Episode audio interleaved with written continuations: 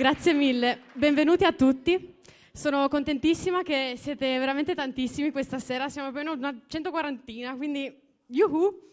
Ehm, allora, questa cena si chiama Lezioni di cioccolato perché faremo tre degustazioni di, diverse di cioccolato insieme a Walter Tomio, eh, proprietario del negozio di Exquisita che tutti conosciamo qua a Rovereto.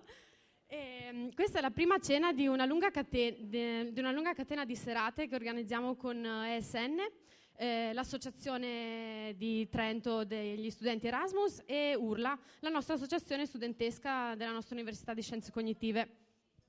Sono sette cene in tutto, eh, la prossima sarà la, alla mensa di Trento, però noi ci concentriamo su questa, su questa serata di oggi. E è una dolce partenza perché è la prima cena appunto di tutta questa lunga catena. Vorrei dirvi che sono contentissima di vedervi tutti belli, tutti carini, molto vestiti tutti per bene, carinissimi. E perché anche l'ambiente, insomma, è un po' romantico, no? elegante, tanto per capirci un po' il cioccolato. Vorrei chiedere a Corinne di salire sul palco con me perché insieme a me ha organizzato questa serata. Gli vorrei fare un grande applauso perché è stata molto paziente.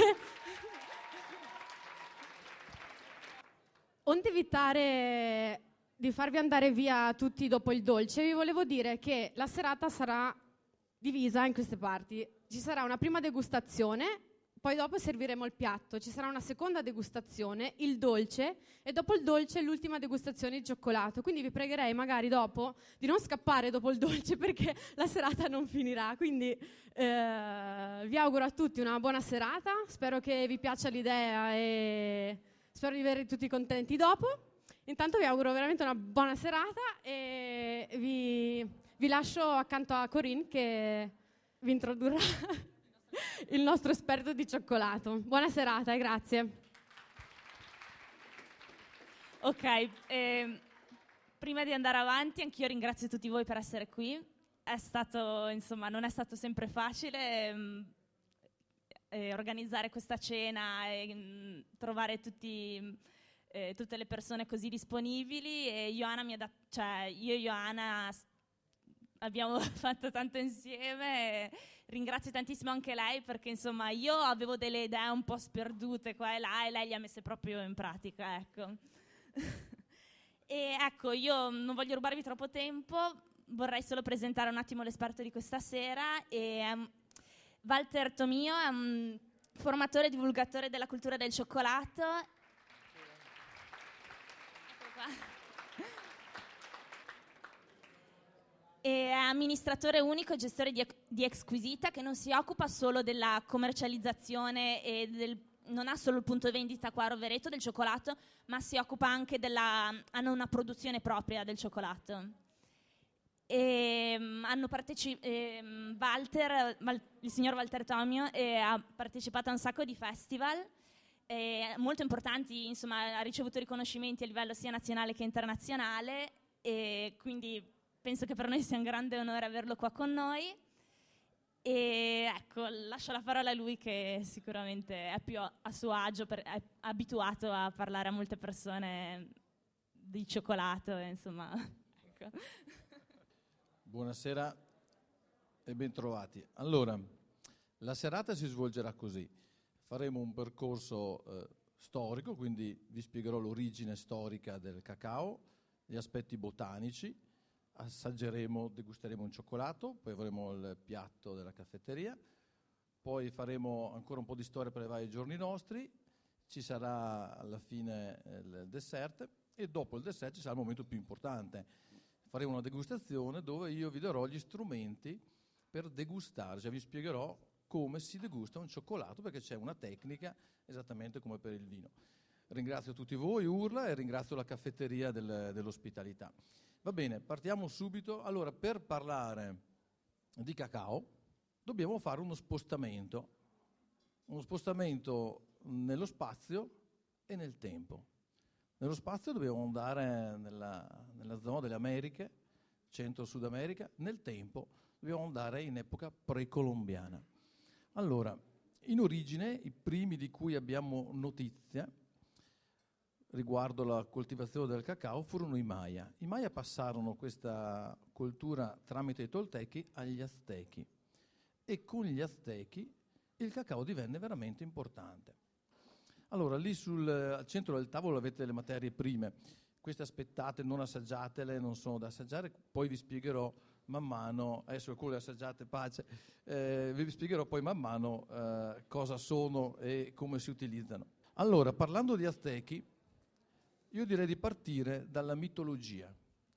Quindi con gli Aztechi il cacao divenne così importante che nacquero una serie di leggende, tanto che secondo loro questo albero, che avete visto nelle immagini, questo albero era stato un dono di un dio, del dio Quetzalcoate, un dono nato come uno scambio, vediamo quale narra un'antica leggenda azteca, questa è la mitologia, che un grande guerriero, prima di partire in battaglia, avesse affidato alla sua fedele moglie un immenso tesoro. La principessa, sposa di questo guerriero, piuttosto che rivelare il nascondiglio di un malintenzionato, si era fatta uccidere. Il suo sangue, toccando terra, si era trasformato in semi di cacao, rossi come il sangue, forti come la virtù della fedeltà, a volte amari come il dolore dello sposo guerriero. Ecco, Dio Quetzalcoatl, che è rappresentato con il serpente piumato, avrebbe donato il cacao agli Aztechi per premiare la fedeltà pagata con la vita. Ecco, questo è il valore simbolico del cacao. Dunque, vi dicevo, gli Aztechi cosa fanno? Gli aztechi creano le prime coltivazioni di questa pianta, prendono i frutti, li aprono, questi sono i frutti, si chiama cabossa, il frutto del cacao, è un, una specie di piccolo cocomoro, insomma. Aprono questi frutti gli aztechi, estraggono i semi, i semi li avete lì al centro del tavolo, si chiamano fave, li estraggono, li mettono in casse di legno, fermentano, li asciugano sotto il sole, li macinano, con una pietra che si chiama metate, ci aggiungono acqua e peperoncino ed ottengono una bevanda che loro chiameranno, sentite l'origine fonetica, ciocoate. Ciocoate è il nome di questa bevanda, che è poi l'origine fonetica di cioccolato, cioccolato, chocolate, quindi la, la paternità è proprio azteca. Ciocoate, che tradotto in italiano potremmo chiamarlo acqua amara. Cioccolate è una bevanda straordinaria, tanto che gli aztechi attribuiscono a questa bevanda delle virtù magiche e come tutte le, ma- le cose magiche non sono per tutti. Sono riservate infatti alla classe sacerdotale e alla classe guerriera. Secondo utilizzo che fanno gli aztechi di, questa, di questo cacao, è, interessante anche questo e, e ha un significato sul seguito della storia. Quindi gli Aztechi non soltanto creavano una bevanda, ma nella parte finale del regno, quando all'epoca di Montezuma, i semi di cacao, quelli che avete sul tavolo, venivano utilizzati come moneta. Potremmo dire che voi sul tavolo in questo momento avete le monete azteche. Al mercato della capitale, quando arrivarono gli spagnoli, tutti i prezzi erano espressi in numero di semi. E questo spiega anche l'attenzione che gli spagnoli dedicarono da subito a questo cacao, perché chi più aveva cacao più era ricco. Infatti Montezuma aveva la, le sue proprietà di cacao, aveva la sua zecca di Stato. Bene, questa è l'origine azteca. Ma voi state pensando, sì, qua cioccolato, però non abbiamo ancora assaggiato niente, quindi adesso, prima che mangiate me, facciamo servire magari le, mm, le praline ve le racconto mentre le servono. Queste mangiatele liberamente, quindi adesso non vi spiego la tecnica di degustazione, vi spiego solo com'è costruita questa pralina. Questa è una pralina squisita della mia azienda, noi ci scegliamo le paste di cacao tra le più pregiate. In questo caso che sequenza avremo? Ecco, la serata si svolgerà così, non è che i cioccolati hanno un senso, no? sono in una sequenza di intensità crescente. Cioè partiamo da un cioccolato meno intenso e chiuderemo la serata con il cioccolato più intenso, quindi seguiremo un percorso. Ecco, questa è una pralina d'accoglienza, scartatela pure appena vi arriva. È una pralina fatta in cioccolato bianco, poi vi spiegherò come si fa il cioccolato bianco, sporcata con del succo d'arancia. All'interno di questa pralina, di questo guscio, troverete uno strato di gianduia, cioè pasta di nocciole e cioccolato, e uno strato di passata di scorza d'arancia, un tocco leggerissimo di Grand Marnier e un pizzico di zenzero, quindi una pralina complessa per aprire la serata, diciamo, creando delle sensazioni eh, molto, molto ruffiane, ecco, molto ruffiane in bocca, no? iniziare la serata con, con un tocco di questo tipo. Quindi assaggiatela pure tranquillamente, l'assaggio anch'io adesso e dopo tra un po' vengo a riaccompagnarvi nel percorso della serata.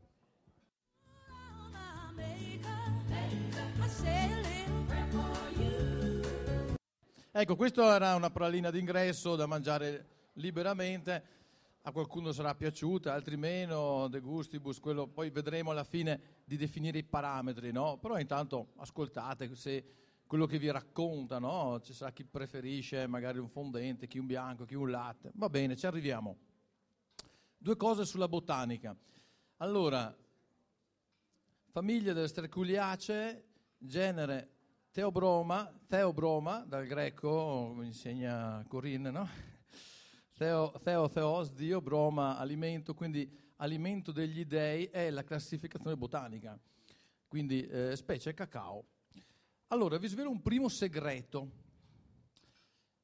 Dovete sapere quando noi diciamo cioccolato, sembra impossibile nel 2012, ma eh, quando noi diciamo cioccolato, non abbiamo detto niente. È come se io vi dessi una bottiglia di vino con su scritto vino. E voi direste, no, aspetta un attimo Walter, cioè, eh, che vino, eh, che uve ci sono qua dentro? Io ti direi, ma c'è marzemino, bene, quale marzemino? Fondovalle o collina? Ah, collina, ah, bene, dov'è che è stato coltivato? Che annata è? Eh, ok, tutto questo discorso qua. Il mondo del cioccolato, sembra impossibile che non, sia, non si sia consapevoli di questo, il mondo del cioccolato è identico in natura abbiamo più di 13.000 genotipi diversi di cacao. Quindi se io uso un cacao piuttosto che un altro, se uso un'uva marzemino piuttosto che un sangiovese o un teroldego, è uguale. Se uso un cacao, un trinitario, uso un chua, uso un crioglio, cioè uso un tipo diverso di cacao, otterrò cioccolati diversi. Quindi abbiamo tre grandi famiglie varietali. La più pregiata è la più antica, quella che usavano gli aztechi, e si chiama crioglio. Il crioglio oggi rappresenta un po' meno del 5% della produzione mondiale di cacao. È una pianta estremamente delicata e quindi col tempo è stata quasi abbandonata. È un cacao molto costoso, economicamente proprio, bassa resa per acro, spesso soggetto a attacchi malattie fungine parassitarie, ma come tutte le cose difficili, mi dà un cacao meraviglioso. È in assoluto la, la, il gruppo varietale più pregiato che abbiamo in natura. Se peschiamo lì per fare dei cioccolati, partiamo col piede giusto. Un secondo raggruppamento è quello dei forastero. Il forastero rappresenta oggi l'85-87% della produzione mondiale di cacao. L'industria ha investito su questo tipo di pianta. Perché? Perché è forte, si ammala poco, altissima resa per acro. Tendenzialmente all'interno di questo raggruppamento non abbiamo grandi cacao. Abbiamo cacao con una complessità aromatica molto minore rispetto ai crioglio.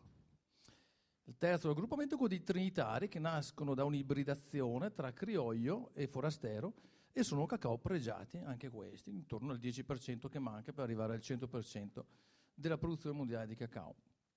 Quindi abbiamo già svelato un primo segreto. Quale, di quale cacao stiamo parlando?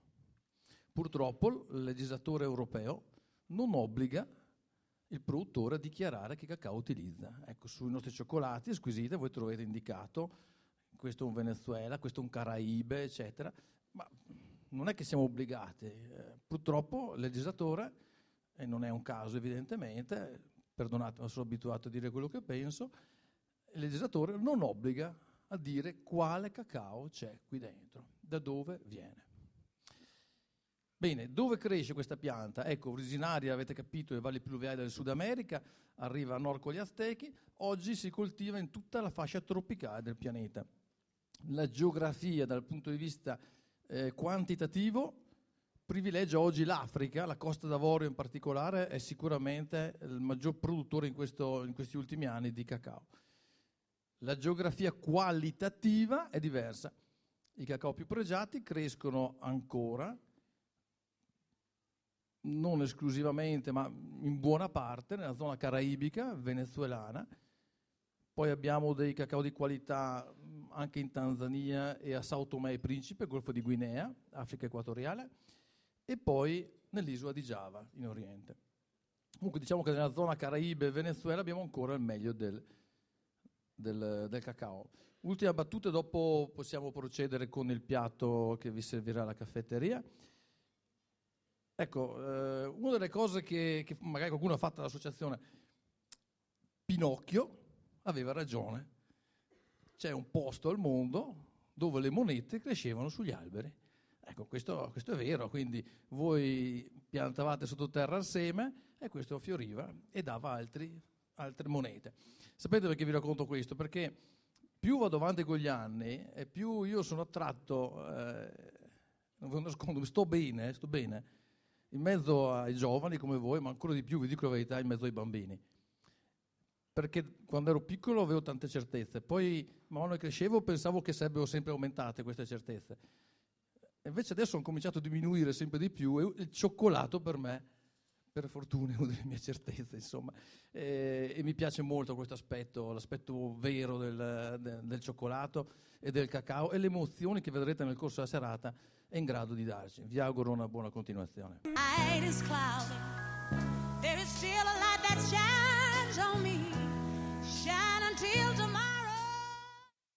Gentili ospiti, possiamo iniziare con la seconda parte della serata, quindi invito tutti a prendere posto e ascoltare la seconda presentazione di, di Walter, che ci spiegherà un po' di cose interessanti. Prego, prego Walter di salire sul palco. Johanna e Corinne, bravissime, bravissime questa serata, brave.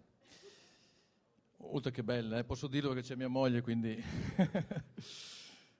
Va bene, allora riprendiamo il nostro percorso. Ecco, qualcuno prima mi ha chiesto così, ecco, se avete domande fatele. Eh? Qualcuno mi ha chiesto, ma è vero poi che il cioccolato fa bene? Ecco, così ringrazio della domanda che me l'ha posta e così lo sveliamo subito. Allora, si sente dire tanto che il cioccolato fa bene. Dobbiamo essere chiari, il cacao ha notevoli proprietà.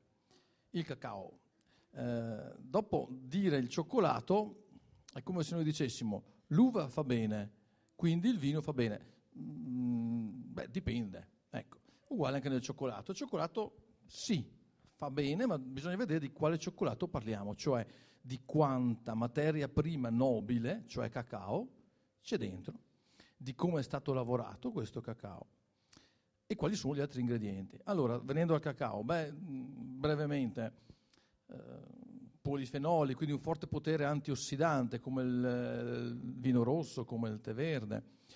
Contiene feniletilamina, che è una sostanza che stimola la produzione della serotonina, detta anche ormone dell'innamoramento, quindi quel quello stare bene no? che noi sperimentiamo col cioccolato ha anche una base chimica legata alla feniletilamina, come pure legata alla theobromina, che è un blando eccitante. Mm? Ecco, quindi ci sono degli elementi. Ecco, ve ne svelo uno, per esempio, che vi sorprenderà. Il cacao contiene tra l'altro un alcaloide che previene la formazione della carie. Il cacao contiene un alcaloide che previene la formazione della carie. Chiaro che però se noi prendiamo un cioccolato con tanto cacao e poco zucchero che è cariogeno, va bene.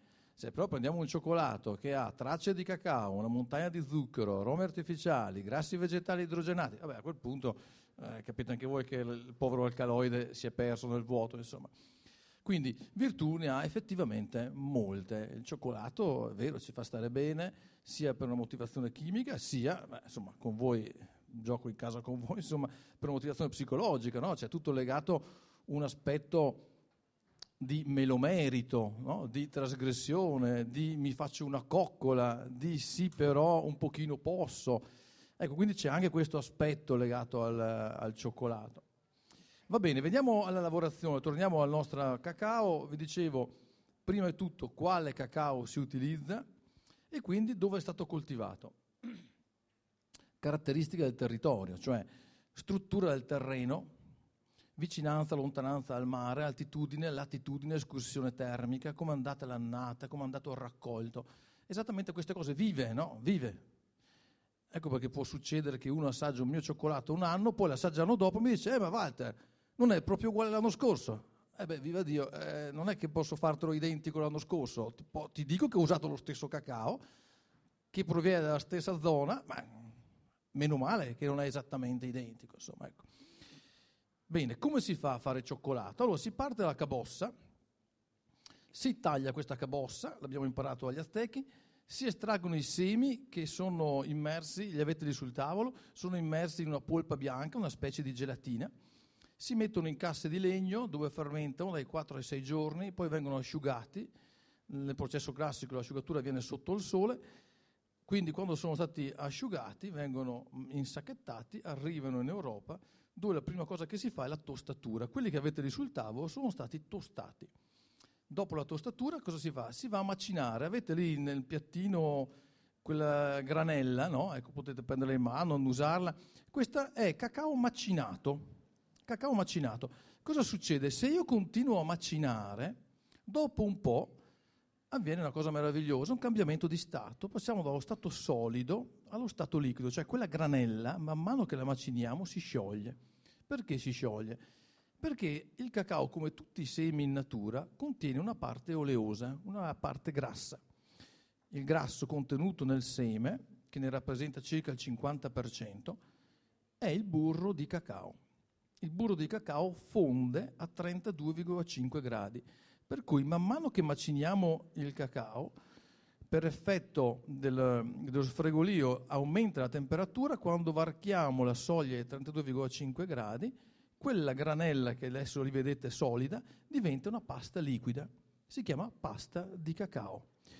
Quando abbiamo questa pasta liquida, cosa si fa? Si aggiunge lo zucchero, dobbiamo avere almeno un 1% di zucchero per legge perché si chiami cioccolato, Dopodiché si versa in grandi conche, sono delle grandi vasche, dove viene miscelato per molte ore, dalle 11, 12 fino anche alle 80 ore.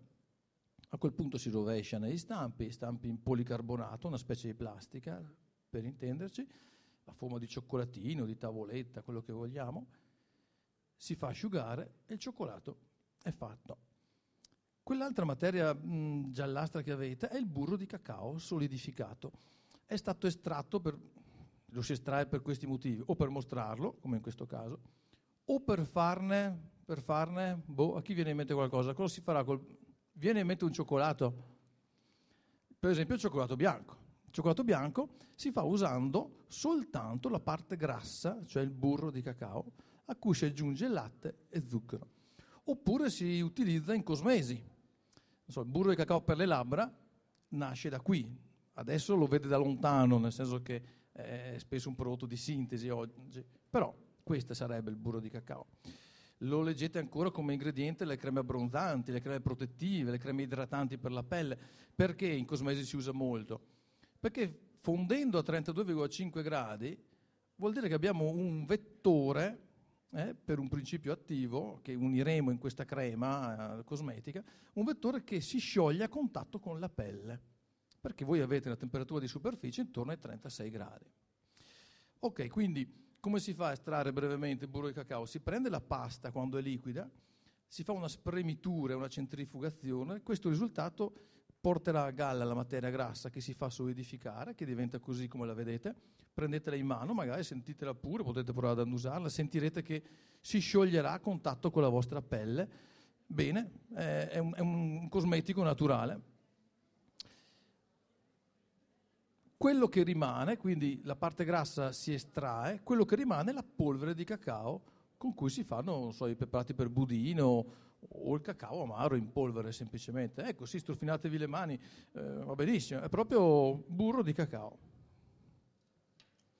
Allora, a questo punto sveliamo un altro segreto del cioccolato. Il primo ve l'ho già detto, quale cacao utilizziamo, dove è stato coltivato, con che criteri, tecnica di allevamento della pianta, resa per acro e così via. Secondo aspetto, quindi condizione necessaria per fare un buon cioccolato, ma non sufficiente, è avere un grande cacao. Condizione necessaria, ma non sufficiente per fare un grande vino, è avere dell'uva eccezionale. È uguale al cioccolato. Non sufficiente perché poi bisogna vedere come lo lavoriamo. Secondo segreto. Allora, la tostatura. La tostatura è un momento molto delicato. Se voi osservate la granella di cacao, Secondo voi qual è il colore? Vi sembra nera o vi sembra una tinta sul marrone? È marrone, giusto? È marrone con sfumature verso il mogro, ma non è, non è un nero, insomma. Ecco. Però se ci fate caso, oggi la maggior parte dei cioccolati fondenti industriali che troviamo in commercio sono neri. Anzi, il messaggio che passa in pubblicità è che più è nero, e meglio è perché vuol dire che c'è più cacao. Peccato che il cacao non sia nero. E qui c'è qualcosa. E quindi demoliamo subito un, un, uno dei miti, ecco, durante la serata vedrete che... Ma voi siete qui per questo, quindi eh, demoliremo dei falsi miti, perché insomma, se vogliamo dire la verità dobbiamo dirla tutta. Allora, il cioccolato, quando è nero, è un pessimo segnale. Esattamente il contrario di ciò che ci raccontano in pubblicità. Eh, questa è la quadratura del marketing, quella di raccontare che più è nero eh, meglio è. Il problema è questo, è come con i caffè. Il cacao come si fa a tostare? Correttamente si fa così, si entra nei forni intorno ai 90 gradi e si sale in progressione fino ai 120-130, poi dipende dal raccolto che mi trovo davanti, dall'umidità e così via. Oggi invece da qualche anno la maggior parte delle industrie non fanno così, quando entrano nei forni entrano a 150 gradi, per così fanno prima. E ridurre i tempi in un processo produttivo di tonnellate significa anche tonnellate di euro di differenza. Solo che a 150 gradi quello che esce non è un cacao tostato, è un cacao bruciato. Siccome è bruciato diventa nero, e siccome mi diventa nero, mi darà un cioccolato nero. A questo punto anche le varie proprietà, tanto decantate del cacao, capite anche voi, quando una cosa la bruciamo non rimane esattamente come doveva rimanere.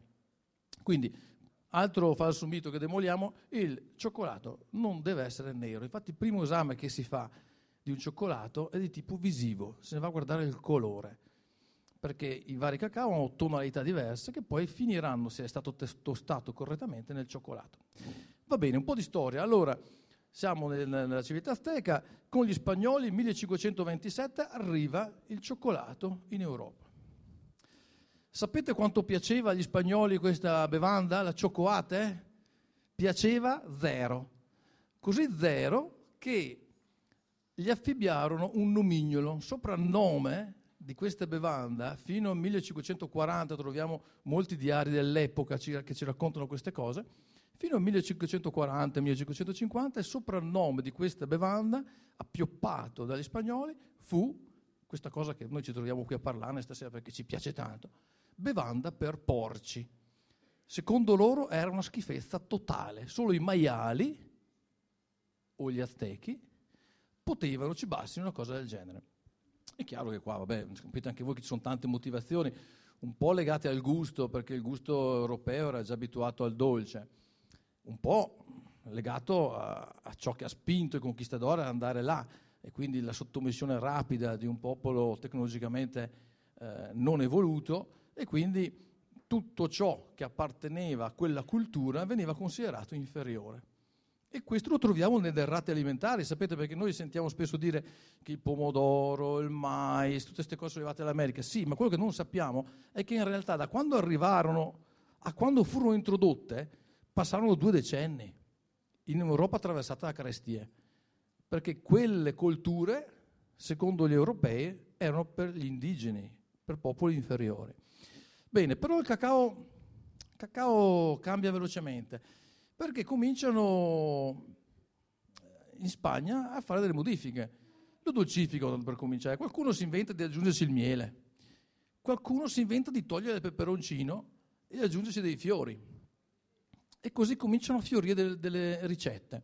Soprattutto queste ricette fioriscono, sapete dove? Nei monasteri. Perché? Perché i nostri monaci in Spagna e in Francia successivamente, poi in Italia, scoprono una cosa straordinaria, scoprono che questa bevanda è molto energetica e ti fa stare bene. Così bene che se durante i giorni di digiuno tu bevi un sacco di cioccolata, ah, puoi fare giorni, una settimana di digiuno e giù cioccolata nastro. Eh, cioè, funziona, funziona, digiuno a base di cioccolata. Ora la cosa eh, chiaramente a noi fa sorridere, ma all'epoca, oltre a dare piacere, genera una grande polemica. Abbiamo alcuni ordini eh, così più intransigenti che dicono, eh no, eh no, scusa, questo non è valido, questo non è digiuno. Altri che invece dicono, eh, scusa un attimo, tu il vino lo bevi quando sei digiuno? Sì, e allora non ho capito che non posso bere la cioccolata, non è un, non è un cibo solido. Eh, altri dicono, no, ma io non bevo neanche il vino perché a digiuno non si può bere neanche il vino. Eh, ma chi l'ha detto che non si può bere? Insomma, nasce una questione complessa.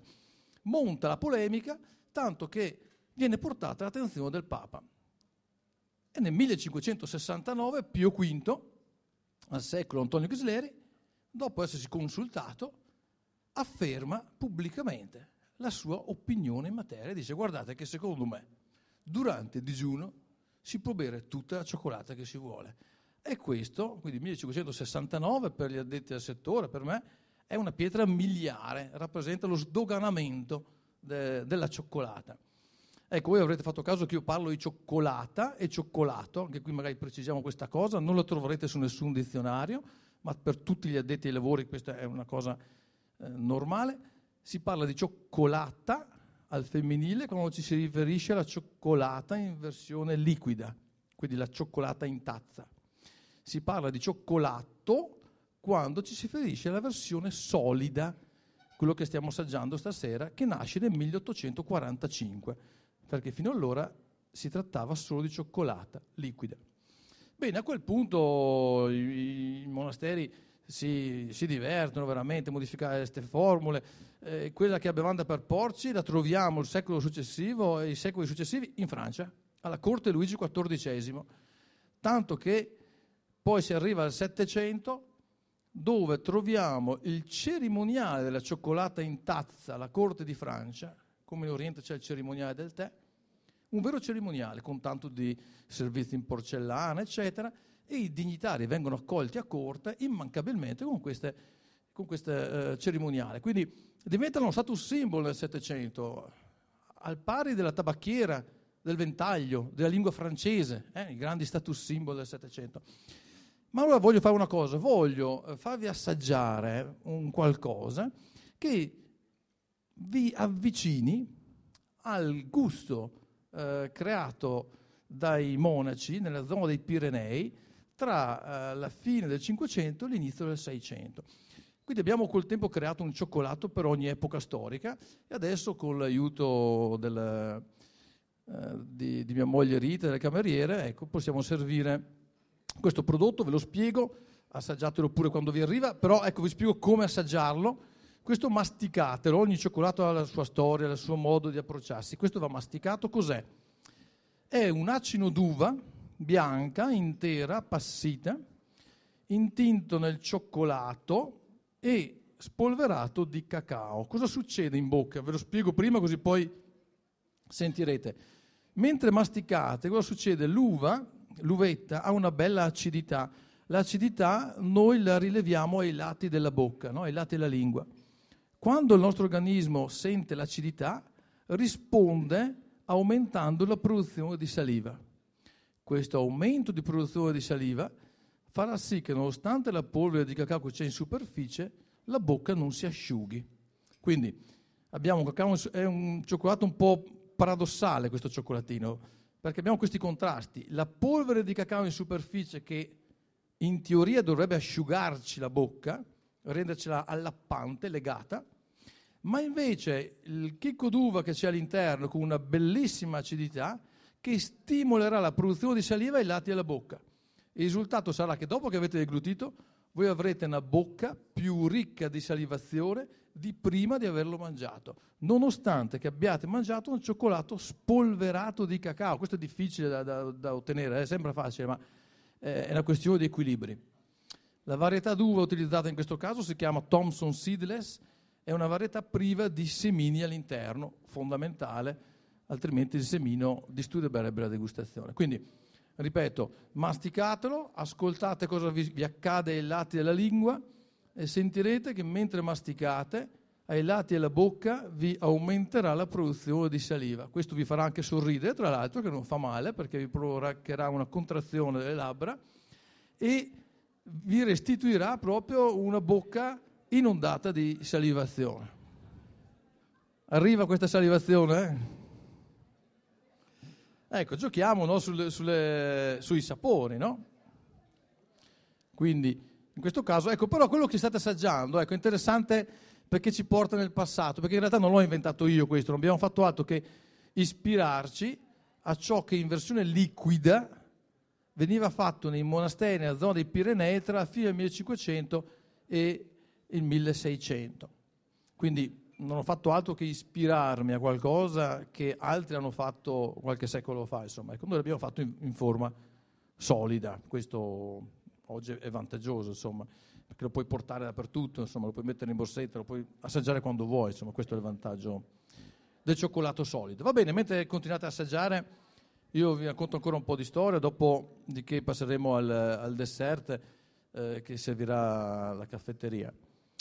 Dunque, dicevo, Luigi XIV, il cioccolato è diventato importante, la cioccolata, quindi siamo eh, nella fase successiva, entriamo anche in Italia. L'Italia da dove entra la cioccolata? Entra dal Piemonte per la vicinanza con la corte di Francia e quindi Torino. Torino rappresenta una bandiera nella storia della cioccolata e del cioccolato in Italia. 1700, 1800, molte innovazioni. Contemporaneamente allo sviluppo della storia economica anche i traffici del cacao si spostano nel nord Europa quindi Olanda, Inghilterra, i porti che danno sull'Atlantico. E arriviamo all'Unità d'Italia. Sapete che c'è un cioccolato che è il simbolo dell'Unità d'Italia? Vediamo chi, chi ha un'intuizione. Quale potrebbe essere? Il cioccolato, esiste proprio un cioccolato che è il simbolo dell'Unità d'Italia. Chi può avere un'intuizione? Chi ha detto il cremino? Ah, siamo vicini, siamo vicini, proprio lei, ma non c'è... Gian Duiotto, bravissima, esattamente, il Gian Duiotto, il Gian Duiotto, brava, Gian Duiotto. Allora, Gian Duiotto, cos'è Gian Duiotto e quando nasce? Gian Duiotto nasce proprio nei primi anni del Regno d'Italia. Vengono bloccate le importazioni di materie prime dall'estero e quindi i produttori di cioccolata e di cioccolato in Italia si vedono mancare la materia prima. In Piemonte, dove abbiamo all'epoca il meglio delle produzioni, si guardano intorno e dicono ma come facciamo a fare cioccolato con meno cacao? Com'è che possiamo inventarcelo? E scoprono che hanno un frutto straordinario, che è la nocciola, la nocciola piemontese, famosa, no? E quindi cominciano a unire la nocciola al cacao e vedono cosa succede e comincia a diffondersi questo GV, si chiamava all'inizio, finché, e dopo lì la storia diciamo, ha diverse paternità. Io vi racconto quella che viene ritenuta la più affidabile, ma non è l'unica. Noi sappiamo però per certo questo. Nel 1865 un tizio che si chiamava Isidoro Caffarel, oggi è rimasto il marchio Caffarel, cosa fa? Per far conoscere ai torinesi questo suo GV, questo suo cioccolatino fatto con la nocciola e il cacao, decide di darne qualche quintale a dei personaggi che girano per Torino nel carnevale del 1865 vestiti nella maschera tipica piemontese che è, che è la maschera tipica piemontese che è Gianduia. Gianduia è, è, il nome di una maschera, come può esserci Arle, come Arlecchino, insomma, per dire. Gianduia, quindi questi personaggi vestiti da Gianduia, e Gianduia ha il vestito del tricolore, gira per Torino e regala questi cioccolatini. Lo stesso anno Isidoro Caffarel deposita il marchio Gianduia, Gianduia 1865, e da quel giorno i torinesi cominciano a chiamare questo cioccolato il cioccolato di Gianduia, da cui il termine la crema Gianduia e il gianduiottolo. E questo è un po' la nostra italianità. Ecco, dopo da lì è tutto un fiorire. Ecco, nel 1845, vi dicevo, è l'anno di nascita in Inghilterra del cioccolato masticabile, solido. L'Inghilterra ha pregio di rendere, tra virgolette, democratico il cioccolato, perché fino allora era riservato soltanto alle classi aristocratiche Invece in Inghilterra, a metà dell'Ottocento, aprono le prime cioccolaterie dove voi potete andare a acquistare, e caffetterie, potete acquistare una tazza di caffè o una tazza di cioccolato. Questo lo porta l'Inghilterra, è Londra questo. Dopo di lì è tutto un fiorire, ecco qual è oggi il panorama, vediamo velocemente i giorni nostri. Il panorama del cioccolato, anche qui demoliamo un falso mito. Oggi in, in pubblicità c'è chi utilizza il riferimento alla Svizzera, per esempio. Ecco, la Svizzera ha avuto un pregio che Nestlé inventò a metà dell'Ottocento il latte in polvere. E grazie a questa invenzione, sempre Nestlé inventò il primo cioccolato masticabile al latte, perché quando si crea cioccolato non si può inserire nell'impasto nulla di liquido. Quindi il cioccolato al latte solido non si poteva fare finché qualcuno non inventò il latte in polvere. Ecco che Nestlé ebbe questo. Eh, L'Int, nello stesso periodo, inventò il concaggio, che è quella miscelazione che ho detto prima, che viene fatta in queste grandi vasche. Quindi sicuramente a metà dell'Ottocento la Svizzera conquista eh, il, il, trono del panorama de, dei grandi cioccolati. Ma questa è storia. Oggi è molto diverso, perché già dal 1973 la legislazione svizzera permette l'uso di sostanze vietate nel resto d'Europa, dal 73. Oggi qual è il panorama del cioccolato di qualità? Eh, a volte sembra impossibile, è italiano, è da almeno 15 anni che i Grand Prix della Chocolaterie, eh, il, il, campionato di Londra che si svolge ogni anno, eh, le varie Olimpiadi vengono sistematicamente vinte da cioccolatieri italiani e francesi, qualche volta spagnoli, questo è il panorama, è difficile trovare nei primi 20 posti uno svizzero, tanto per dirne uno, insomma, quindi dobbiamo appropriarci di questa cosa, eh, perché guardate che nelle competizioni mondiali il cioccolato italiano rappresenta il top dei top. Alcuni pensano che sia Svizzera, pensano che sia il Belgio, per esempio, con la pralina, no? Sicuramente è famosa la pralineria belga, che è stato Bruxelles, però è una pralineria piuttosto grassa, No, se voi avete provato a mangiare praline Bruxelles, eh, praline belghe, sapete che ne mangiate due, tre, dopo a terza comincia a diventare pesante. Il concetto di cioccolato italiano di qualità, come quello francese, è un concetto estremamente pulito invece, molto essenziale. Questo è il concetto oggi, molto essenziale. La prima pralina che vi ho dato stasera, infatti, è più sul filone belga, cioè mh, mm, molto complessa, con dentro tante cose, no? E vedete che adesso invece andiamo su cose sempre più semplici. No? Qui abbiamo fatto una cosa semplicissima, acino d'uva, cioccolato e cacao. E termineremo proprio soltanto con dei cioccolati. Latte bianco fondente, qual è il migliore? Beh, ognuno di voi avrà i vostri gusti. A me piacciono tutti e tre, poi dipende dai giorni, insomma. Sicuramente nel cioccolato cosiddetto fondente, eh, merceologicamente si chiama cioccolato, riusciamo a percepire di più il cacao chiaramente non è diluito. Sicuramente quando andiamo su un cioccolato al latte c'è una diluizione apportata dal latte, quindi diventa più difficile riconoscere un cacao di qualità da uno non di qualità, per esempio. Due cose sulle etichette che dobbiamo imparare a leggere.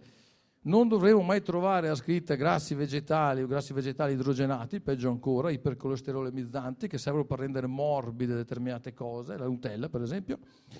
Non dovremo mai trovare la scritta aromi, punto, che significa aromi artificiali, che significa che diamo gusto di qualcosa aggiungendo un prodotto chimico. Ecco. Quindi cioccolato fondente si fa con cacao, zucchero, lecitina di soia che non è neanche obbligatoria mh, mm, come emulsionante, punto. E se è un cioccolato al latte ci aggiungeremo il latte, punto. Vogliamo aggiungerci anche la vaniglia? Aggiungiamoci anche la vaniglia, punto. Ok, quindi importante anche leggere... Eh, le etichette. Va bene, io direi che possiamo passare al, al dolce, ehm, che adesso vi servirà la caffetteria, mi sembra che siamo, sì, siamo giusti come orari. Eh, dopodiché, ecco, dopo il dolce avremo la parte, secondo me, più interessante, cioè dove vedremo come si assaggia e si confronta eh, un cioccolato rispetto all'altro e andremo a scoprire proprio il cacao all'interno dei differenti cioccolati. Buona continuazione.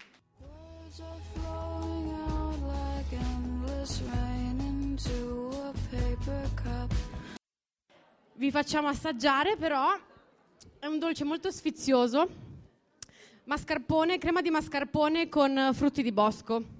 Quindi abbiamo scelto questo, spero vi piaccia a tutti. Ecco. Insomma, volevo dirvi cosa stavate mangiando, visto che era tutta una sorpresa.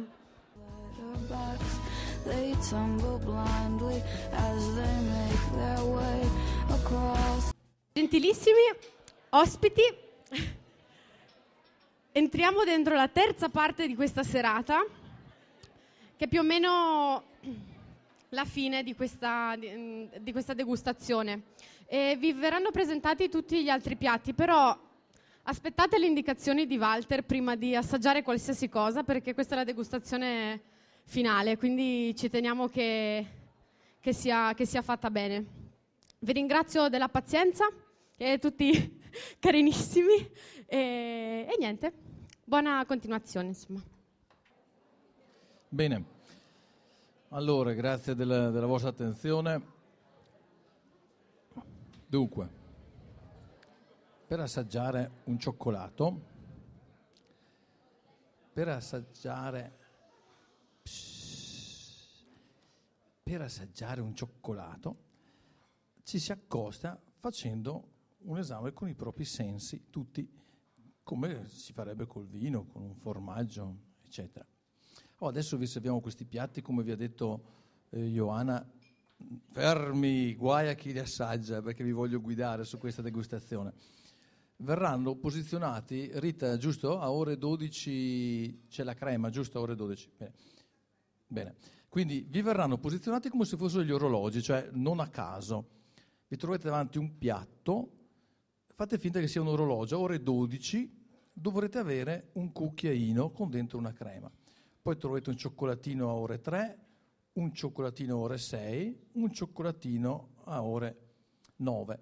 Al centro vi avevo messo una sorpresa, una cosa in più, non era prevista, ma siccome siamo a Pasqua abbiamo detto con Ioana chiudiamo e gli facciamo assaggiare una cosa che non c'entra niente col cioccolato, è un, però è una cosa di cui siamo fieri, che è la nostra colomba più famosa, quella fatta immergendo l'uvetta in ammollo in un vino dolce rosso locale, una DOC trentina che è il moscato rosa, ma quella la vedremo dopo insomma.